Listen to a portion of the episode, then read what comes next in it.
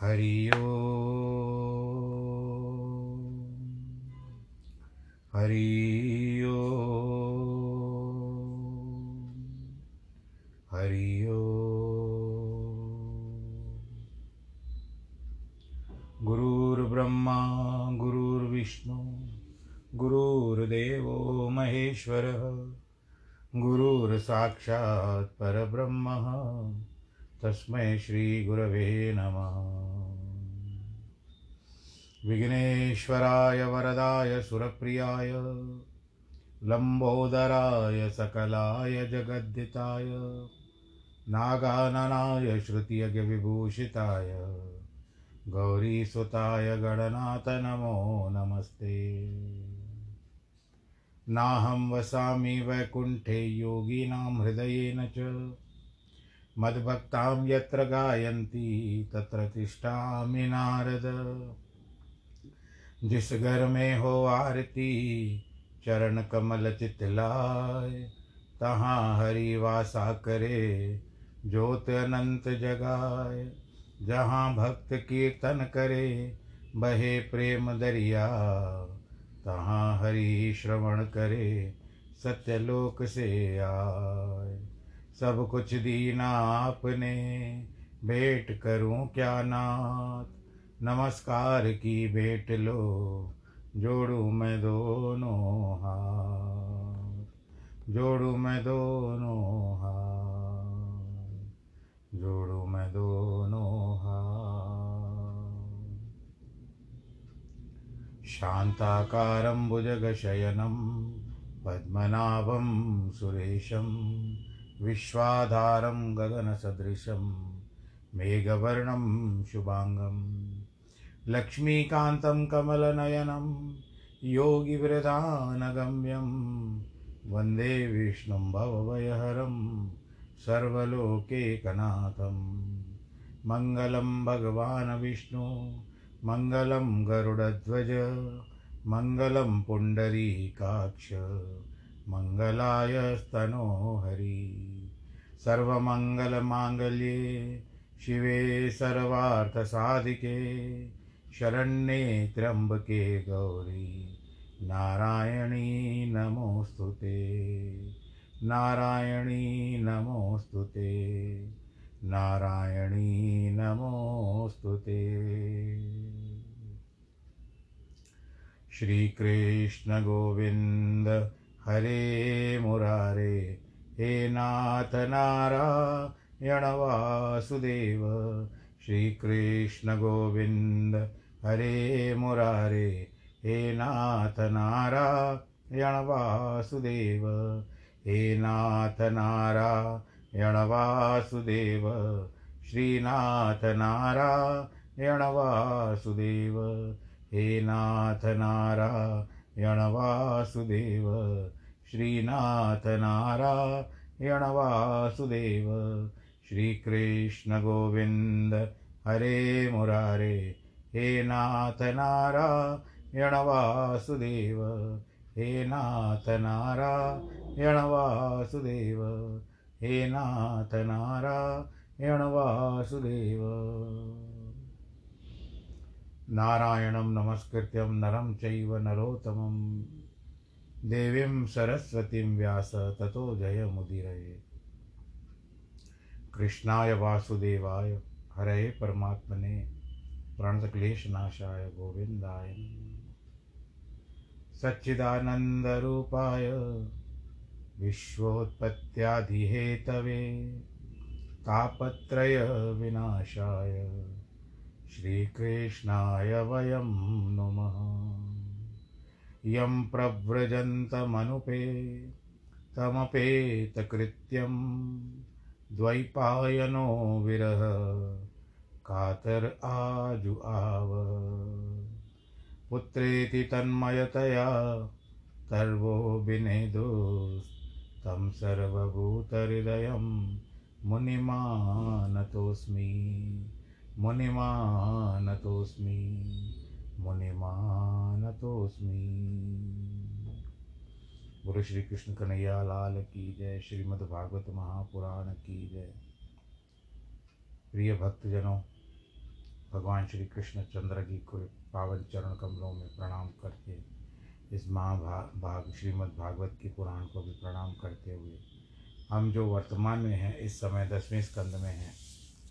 प्रसंग में आप सुन रहे हैं कि इस समय में गर्गाचार्य नंद बाबा के घर में बैठे हुए हैं और वो गोष्ठ में बैठे हुए, जहाँ पर गौशाला,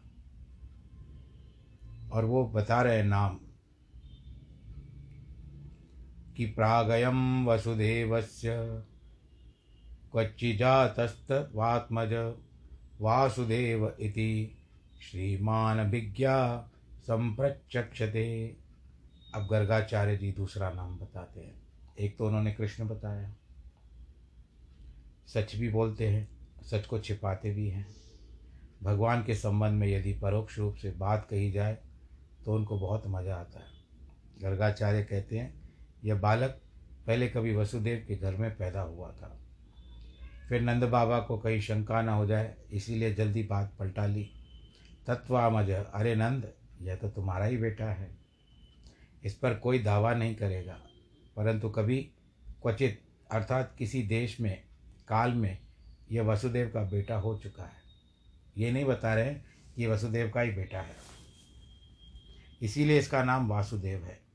श्री कृष्ण वासुदेव नामक नाक्षत्रक नाम है। रोहिणी के द्वितीय चरण में जन्म होने के कारण श्री कृष्ण नक्षत्र का नाम वासुदेव है। चार चरण आते हैं रोहिणी नक्षत्र के। पहला आता है ओ, दूसरा आता है वा, तीसरा वी और चौथा वो। ओ, वा, वी, वो। तो दूसरा आया वा तो उसमें भगवान श्री कृष्ण का जन्म हुआ है। इसी कारण इसका नाम, जन्म का नाम वासुदेव होना गर्ग जी ने तो दूसरी बात यह कही कि बालक श्रीमान भी है। परंतु कई लोग इसके बारे में इतना नहीं जानते। कोई जानकार ही इसकी बात को जान सकता। इतना ही नहीं सके इसका नाम बहुत है। सुतस्यते किंतु जैसा मैंने बताया, बेटा तुम्हारा ही है। इसके नाम गुण कर्म के अनुरूप होते हैं। इसमें जो वात्सल्य आदि गुण है इसके अलावा इसका नाम भक्त वत्सल भी होगा। कर्म के अनुरूप इसका नाम गोवर्धनधारी, मुरली मनोहर आदि है। तान्य है वेदम नो जना। उनको नामों को मैं जानता हूँ, आप लोग नहीं जानते।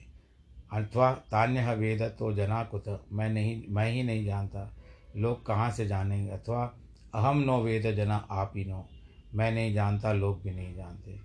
भगवान के नाम और रूप दोनों ऐसे हैं, जैसे घड़ा और मिट्टी। घड़ा मिट्टी में बनता है और आँख से दिखाई पड़ता है। इसीलिए भगवान रूप देखने के लिए आँख है। रूप में प्राकश्यत्व है, नाम में प्रकाशत्व है और नाम प्रमाण है। रूप प्रमेय है, चेतन वस्तु के अधिक निकट नाम है। चेतन के हाथ में वस्तु है, वह नाम है। इसीलिए गंगा, गर्गाचार्य के द्वारा कृष्ण का यह नामात्मक महामंत्र जगत के कल्याण के लिए प्रकट हुआ है। कि कृष्णेति द्वयक्षरं नाम यस्य वाची प्रवर्तते। नश्यन्ति किल तस्यासु महापातकोटकय पातककोटय नाम और रूप दोनों भगवान हैं। इनमें से कोई छोटा नहीं है बड़ा नहीं है। को बड़ छोटा कहते रो, रो, रो इसके लिए गर्गाचार्य महाराज नंद बाबा के सामने भगवान का नाम प्रकट करके कह दिया कि नाम रूप की कोई मर्यादा नहीं है। यदि कोई कहे कि भगवान के रूप इतने हैं, नाम इतने हैं तो वह गलत है। मनुष्य लोग जिसको परिच्छिन्न बता देते हैं, जिसका परिच्छेद कर देते हैं, उनका नाम मर्यादा है। किंतु कोई भगवान के नाम रूप का परिच्छेद नहीं हो सकता। भगवान के बहुत सारे नाम हैं, भगवान के बहुत सारे रूप हैं। गर्ग जी ने कहा, मैं सबको न मैं जानता हूँ, न दुनिया जानती है। क्योंकि यदि उनमें केवल ज्ञान का विषयत्व ही मान लिया जाए तो ज्ञान कौन कहेगा? ज्ञान की तो वही इसीलिए केवल विषय रूपी नाम और रूप का निरूपण भी कोई कर सकता है। गर्गाचार्य जी तो गुण कर्म के अनुसार कृष्ण आदि के नाम रखते हैं, लेकिन ब्रजवासियों ने कन्हैया और कनुआ आदि नाम रख दिए। ये सब उल्टे पुल्टे भी पुकारने वाले प्यार से भरकर सुधर गए। भगवान ने इन नामों को भी यानी स्वीकार कर लिया। अंत में गर्गाचार्य कहते हैं, तुम्हारे यह बेटा तुम लोगों का कल्याण करेगा। पहले भी साधुओं ने इसकी सहायता से डाकुओं पर विजय प्राप्त की थी। तो इसके नाम के रूप में जो भी प्रीति करेंगे, उनको काम, क्रोध आदि शत्रु अथवा हिरण्याक्ष रावण के शत्रु कभी दबा नहीं सकेंगे, क्योंकि भगवान उनके पक्ष में है। नंद जी, तुम्हारे इस पुत्र के में नारायण के समान गुण हैं। नारायण समो गुण। गौड़ीय सम इसके लिए बताते हैं कि गुणों की बराबरी इसकी कोई नहीं कर सकता। कृष्ण के गुणों की बराबरी कोई नहीं कर सकता। तो केवल नारायण ही कर सकते हैं। यह श्री में, यानी नाम में, श्री में, कीर्ति में, धन में, नाम में, अनुभाव अनुभाव में और सोशील सोशील आदि। ये आप सोशल आदि, सोशल स्टडीज़ वाला नहीं आता है, सोशील, शील में शीलवता जिसमें होती है। भक्त वत्सल, ये जो गुण नारायण जी में है, वो ही इसी में है। नंद जी तुम एकाग्रता से गोपन करो, इसको छिपा कर रखो लोगों में ज़ाहिर मत करो। ये भगवान है। देखिए, अगर कभी कोई अलौकिक अनुभव देवी देवता विषयक अनुभूति न हो हो तो छिपाने पर बढ़ेगा, लोगों में प्रकट कर देने पर घट जाता है। इतना कहकर के गर्ग जी महाराज अपने आश्रम में चले गए। उनके वचनों से नंद बाबा को बहुत आनंद आया। उन्होंने कहा, बस, हमारे मन की सारी आशाएँ, अभिलाषाएँ और लालसाएँ पूरी हो गई। अब हमको कुछ नहीं चाहिए। काल चक्र तो अपनी गति से चलता रहता है, लेकिन किसी के समान सामने धमक धमक कर पाँव रखता है, किसी के सामने धीरे धीरे पाँव रखता है। रखता है तो दबा के रखता है, नहीं तो धीरे से काल आता है।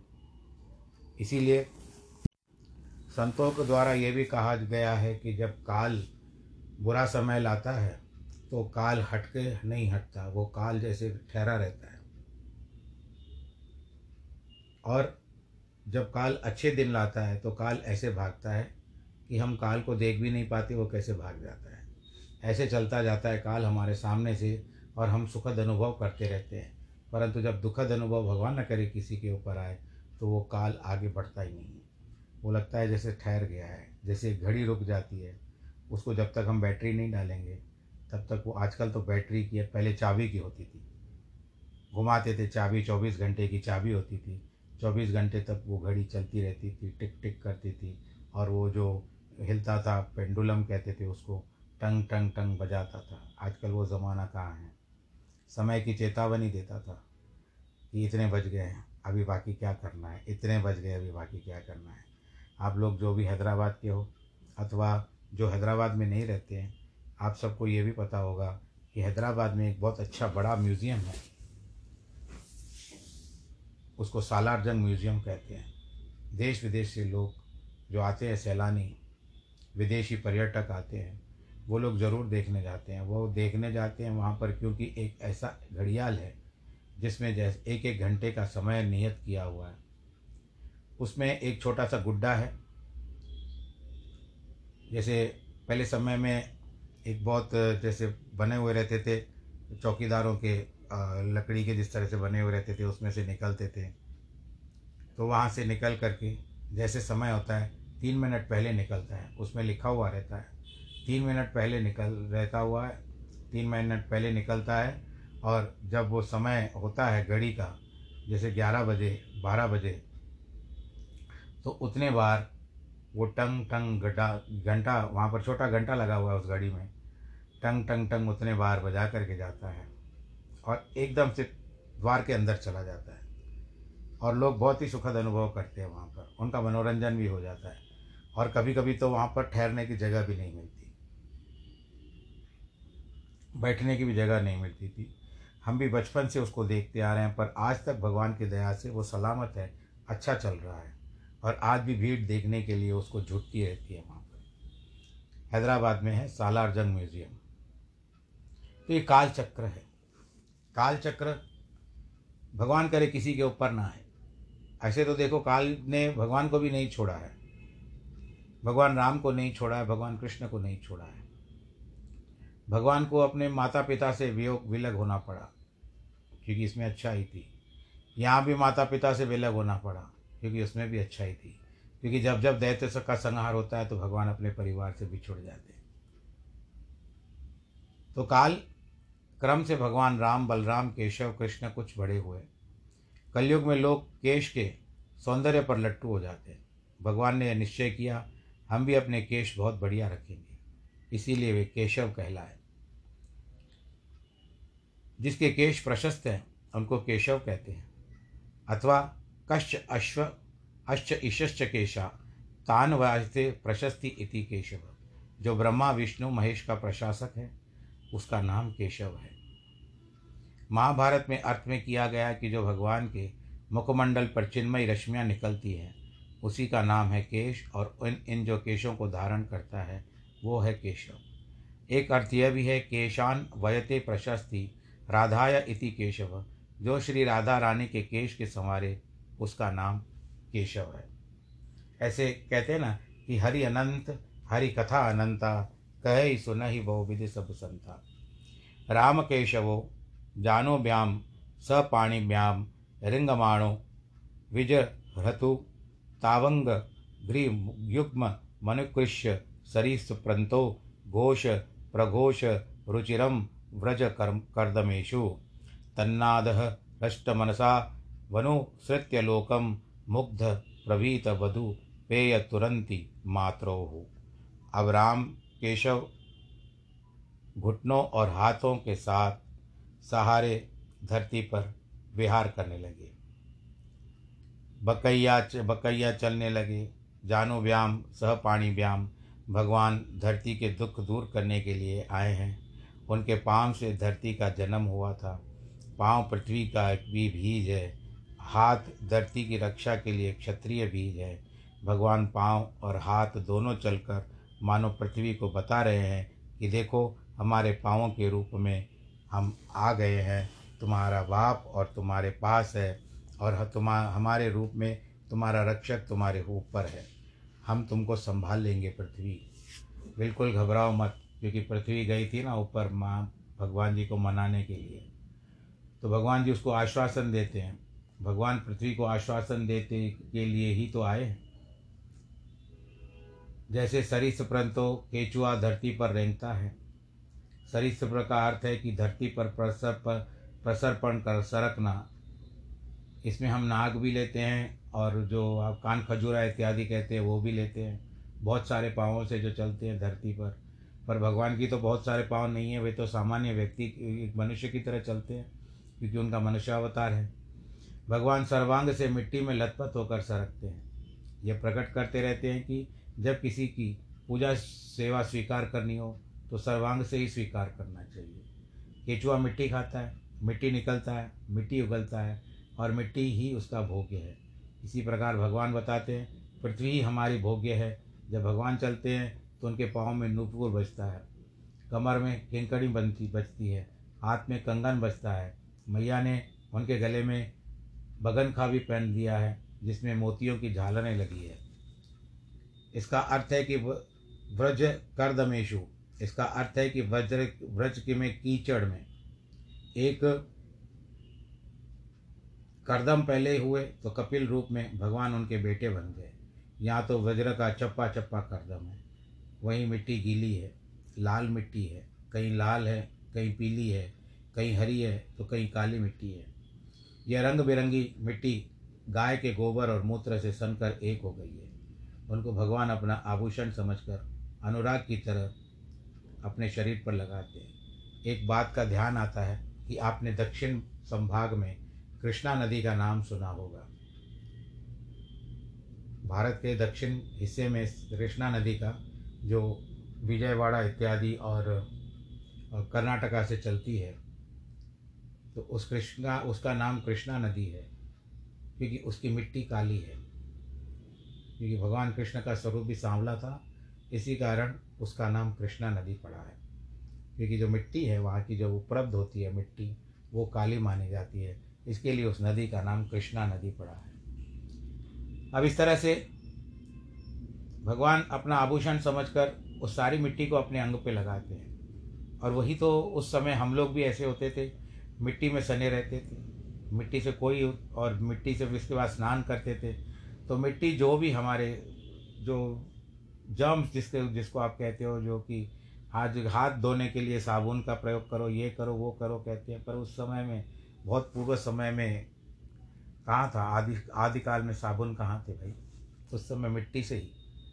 दीर्घ शंका या लघु शंका से निवृत्त होकर के आते थे तो मिट्टी से हाथ साफ़ करते बदल गया ज़माना, बदल गया संसार। देख तेरे संसार की हालत क्या हो गई भगवान। कितना बदल गया इंसान। सूरज न बदला, चाँद न बदला, ना बदला रे आसमान। कितना बदल गया इंसान। मनुष्य का शरीर तो वही है। जो मॉडल था मनुष्य का, जिस तरह से हम गाड़ी या टू व्हीलर टू व्हीलर लेते हैं तो कहते हैं, कौन सा मॉडल है? कौन सा साल का है? अब यहाँ पर क्या आता है? मनुष्य के तो वही है, दो हाथ, दो पाँव, शरीर, दो आँखें, दो कान, मुँह, नाक, सब कुछ वही है। परंतु विचारधारा बदल गई है। बोलो, कृष्ण का कन्हैया लाल की जय।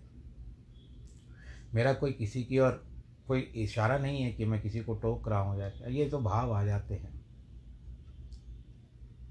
इसी कारण यही मिट्टी जो होती है, भगवान जी ऐसे शरीर पे लगा लेते थे भगवान चलते चलते मनुष्य के पीछे हो जाते हैं। आज भी एक मिट्टी का आप प्रयोग करते हो। वो होता है मुल्तानी मिट्टी, जिसको आप लेप की तरह मुख पर लगाते हो। और आपको लगता है कि उससे शरीर आपका बहुत स्वच्छ होगा।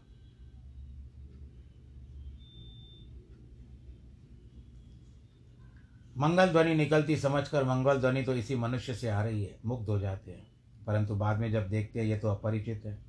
वो प्रवीत के समान अपनी माताओं के पास लौट आते थे। ऐसे जानबूझ करके चले जाते थे कि हम तुम्हारे पास आ रहे हैं। अब वो जिसके पास भी गया, समझ लो उस समय में जिसने उनको गोद में उठाया, उसकी तो कोबारा बोलो, कृष्ण कन्हैया लाल कीजिए उसका भाग्य होगा कि कृष्ण उनके गोद में गए।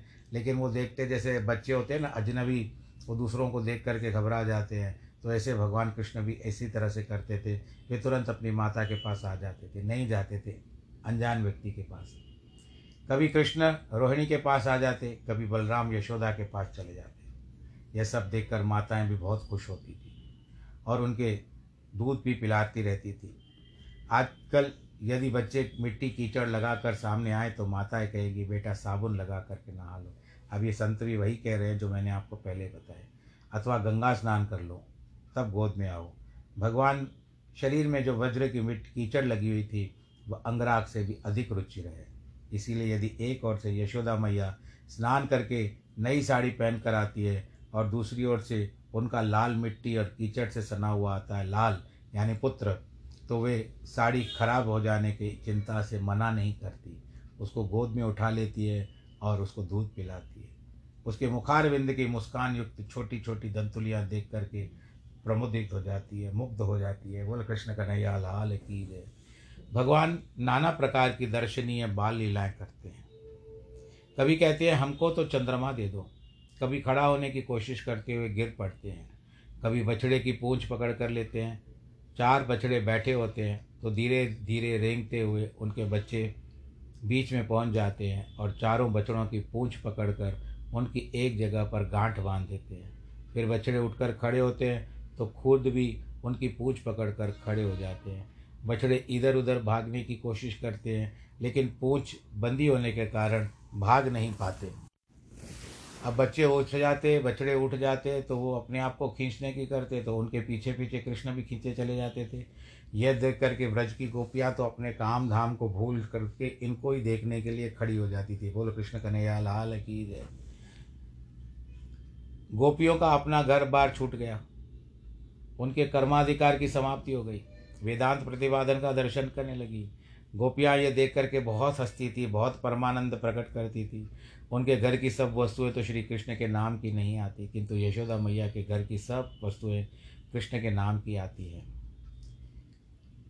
श्रृंगी, एक दिन घर में नई नई ब्याई आ गई। एक गाय का नाम श्रृंगी था।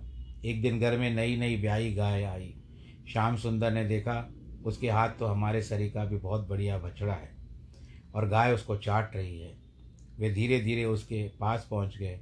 गाय के गले में अपने दोनों हाथ लपेट लिए। तब गोपियों ने कहा, अरे लाला, ये क्या करते हो? ये नई नई ब्याही गाय सींग न लगा दे। अग्नि एक दिन घर में सुनार आया। यशोदा मैया ने सोचा, जब बे, अब बेटे, जब बेटे आए हैं तो बहुएँ भी आएँगी। जेवर बनने लगा। तो जाकर सुनार आग की फूंक नली उठा ली। और मुँह में डालकर उसको फूंकने लगे। जब चिंगारी उड़ी तो शरीर में लगी, तब बलराम और श्री कृष्ण दोनों चिल्लाए हे मैया हे मैया। दृष्टा एक दिन घर में बानर आया। उसको रोटी खिलाने के लिए उसके पास गए। वानर उनकी गोद में बैठ गया। वे उसको अपने हाथ से रोटी खिलाने लगे। मैया दौड़ती गई कि कहीं वानर न काट ले। असी, यानी असी कहते हैं तलवार को, घर में तलवार रखी है। बलराम श्री कृष्ण दोनों ही उठाकर उसे खनाखन लड़ाने लगे। जल, एक दिन मैया ने कहा, दोनों सामने रहो, दूर नहीं जाना। अब ये दोनों पानी के हौज में कूद कर डूबने लगे। मैया बचाओ मैया बचाओ कह करके चिल्लाने लगे। द्विजकंटक एक दिन घर में मोर आया। बोले कि, हम तो इसको अपने हाथ से रोटी खिलाएँगे। मोर भी अपना मुँह नीचे करके रोटी खाने लगा। इतने में उसके कंधे पर हाथ डाल करके उसकी पीठ पर बैठ गए कि मोर उड़, मैया दौड़ी हाय हाय कि कहीं कांटों में आकर न गिरा दे। देखो, भगवान की ये सब लीलाएँ ध्यान की है। कुछ लीलाएँ समाधि के लिए होती है, कुछ ज्ञान बढ़ाने के लिए होती है, कुछ रसास्वादन के लिए होती है। इनका उद्देश्य मनुष्य को प्रपंच, विस्मरण पूर्वक भगवत आसक्ति उत्पादन द्वारा भगनमय बनाना है। इन लीलाओं को भगवान के जगत में कल्याण के लिए प्रकट किया है। उनका वर्णन करके महापुरुषों ने संसार के विस्मरण के लिए एक विलक्षण आलंबन प्रदान किया है। अब मैया ने देखा, जैसे भक्त लोग पहले ब्रह्मपरायण होते हैं, वैसे ही हमारे लाला क्रीड़ापरायण हो गए हैं। अचल से अतिचल हो चुके हैं। अब वे जगत के कारण हमारे पुत्र हो गए हैं। हमारा फ़र्ज़ है कि हम उनको नुकसान पहुँचाने वाले कामों से रोकें। घर का काम करना भी तो आवश्यक है, और इनको रोकना भी ज़रूरी है। धीरे धीरे भी आवश्यक है, और घर की सेवा भी आवश्यक है। दोनों और देखना है मुझे। अब यशोदा मैया मन कभी इधर तो कभी उधर। गोपियों ने जैसे घर का काम छोड़ दिया, वैसे यशोदा मैया नहीं छोड़ सकती, क्योंकि उनको अपने घर का सारा कामकाज श्री कृष्ण के लिए कर रखा था। अब उनके घर का काम तो वह छोड़े, जिनका नाम अपनी बेटी, बेटे के लिए हो, जमाई बहू के लिए हो। कहते हैं, ग्रहम सर्वात्मा त्याजम त्यक्तम न शक्यते। कृष्णार्थम तथा प्रयुंजिते इसका मतलब है कि घर सब प्रकार से छोड़ देने योग्य है। यदि वह नहीं छूटता है तो उसे कृष्ण के लिए समर्पित कर दो। कारण यह है कि ग्रह में अनर्थ का सन्निवेश है। किंतु हृदय में उद्देश्य से रूप से, आराध्य रूप से श्री कृष्ण का सन्निवेश हो, जाने पर वह दोष दूर हो जाता है। यशोदा मैया का मन कभी कृष्ण में रह, लगता है तो कभी घर में फंसता है। वह चंचल और डामाडोल हो रही है। फिर भी किसी के घर को इसलिए नहीं छोड़ पाती कि उनके लला की माखन मिश्री कौन तैयार करेगा? रोटी कौन बनाएगा? पलंग कौन बिछाएगा? झाड़ू कौन लगाएगा? आदि आदि। इसीलिए यशोदा मैया श्री कृष्ण परायण होती हुई कभी कभी उनकी सेवा के लिए उनको से अलग हो जाती। सेवा ऐसी चीज़ है, उनके लिए कभी कभी सेवे से भी अलग होना पड़ता है। यदि सेवक को, स्वामी को रोटी बनाकर खिलाना हो तो रोटी बनाने के लिए उसको भगवान जी से थोड़ा अलग ही होना पड़ता है। तो ये पूर्व जन्म की धरा थी और ब्राह्मण जो नंद बाबा थे, वो ब्राह्मण थे पूर्व जन्म में। और उन्होंने भगवान श्री नारायण से प्रार्थना की थी कि हम आपकी लीला देखना चाहते हैं, बाल लीला आप कैसे करते हो? तो भगवान ने कहा कि द्वापर युग के समय में, जब अंत समय होगा द्वापर का, उस समय में अब आपके घर में बाल लीला करने के लिए आऊँगा। उस समय आप सारी मेरी लीलाएँ देखना। तो धरा थी यशोदा मैया और द्रोण थे नंद बाबा। ये ब्राह्मण परिवार थे उस समय में। फिर इस समय में वो एक बहुत बड़े नंद बाबा हैं और ऐसे बताया जाता है, जहाँ तक मैंने सुना है कि बहुत सारे गाँवों का अधिकारी होता है तो उनको नंद की पदवी मिलती है। तो बस यही बात है। आप सब लोग अपना ध्यान रखिएगा। ईश्वर आप सबको सुरक्षित रखे, आनंदित रखे। कृष्ण कलाएँ कला का जो लीलाओं में लीन रखे, बोलो कृष्ण कन्हैया लाल की जय। और जिनको करोना काल जल, चल रहा है, करोना काल का भी ध्यान रखे भाई आप लोग। गया है, कम हुआ है, लेकिन गया नहीं है, फिर भी जिस तरह से आप करें, बहुत अच्छा प्रभु को कर्म अर्पण करें। जिनके वैवाहिक जन्मदिन है, वैवाहिक वर्षगांठ है और जन्मदिन है, उनको बहुत बहुत बधाई। कि सर्वे भवन्तु सुखिनः सर्वे सन्तु निरामया सर्वे भद्राणि पश्यन्तु। माँ कश्चित् दुःखभाग् नमो नारायण।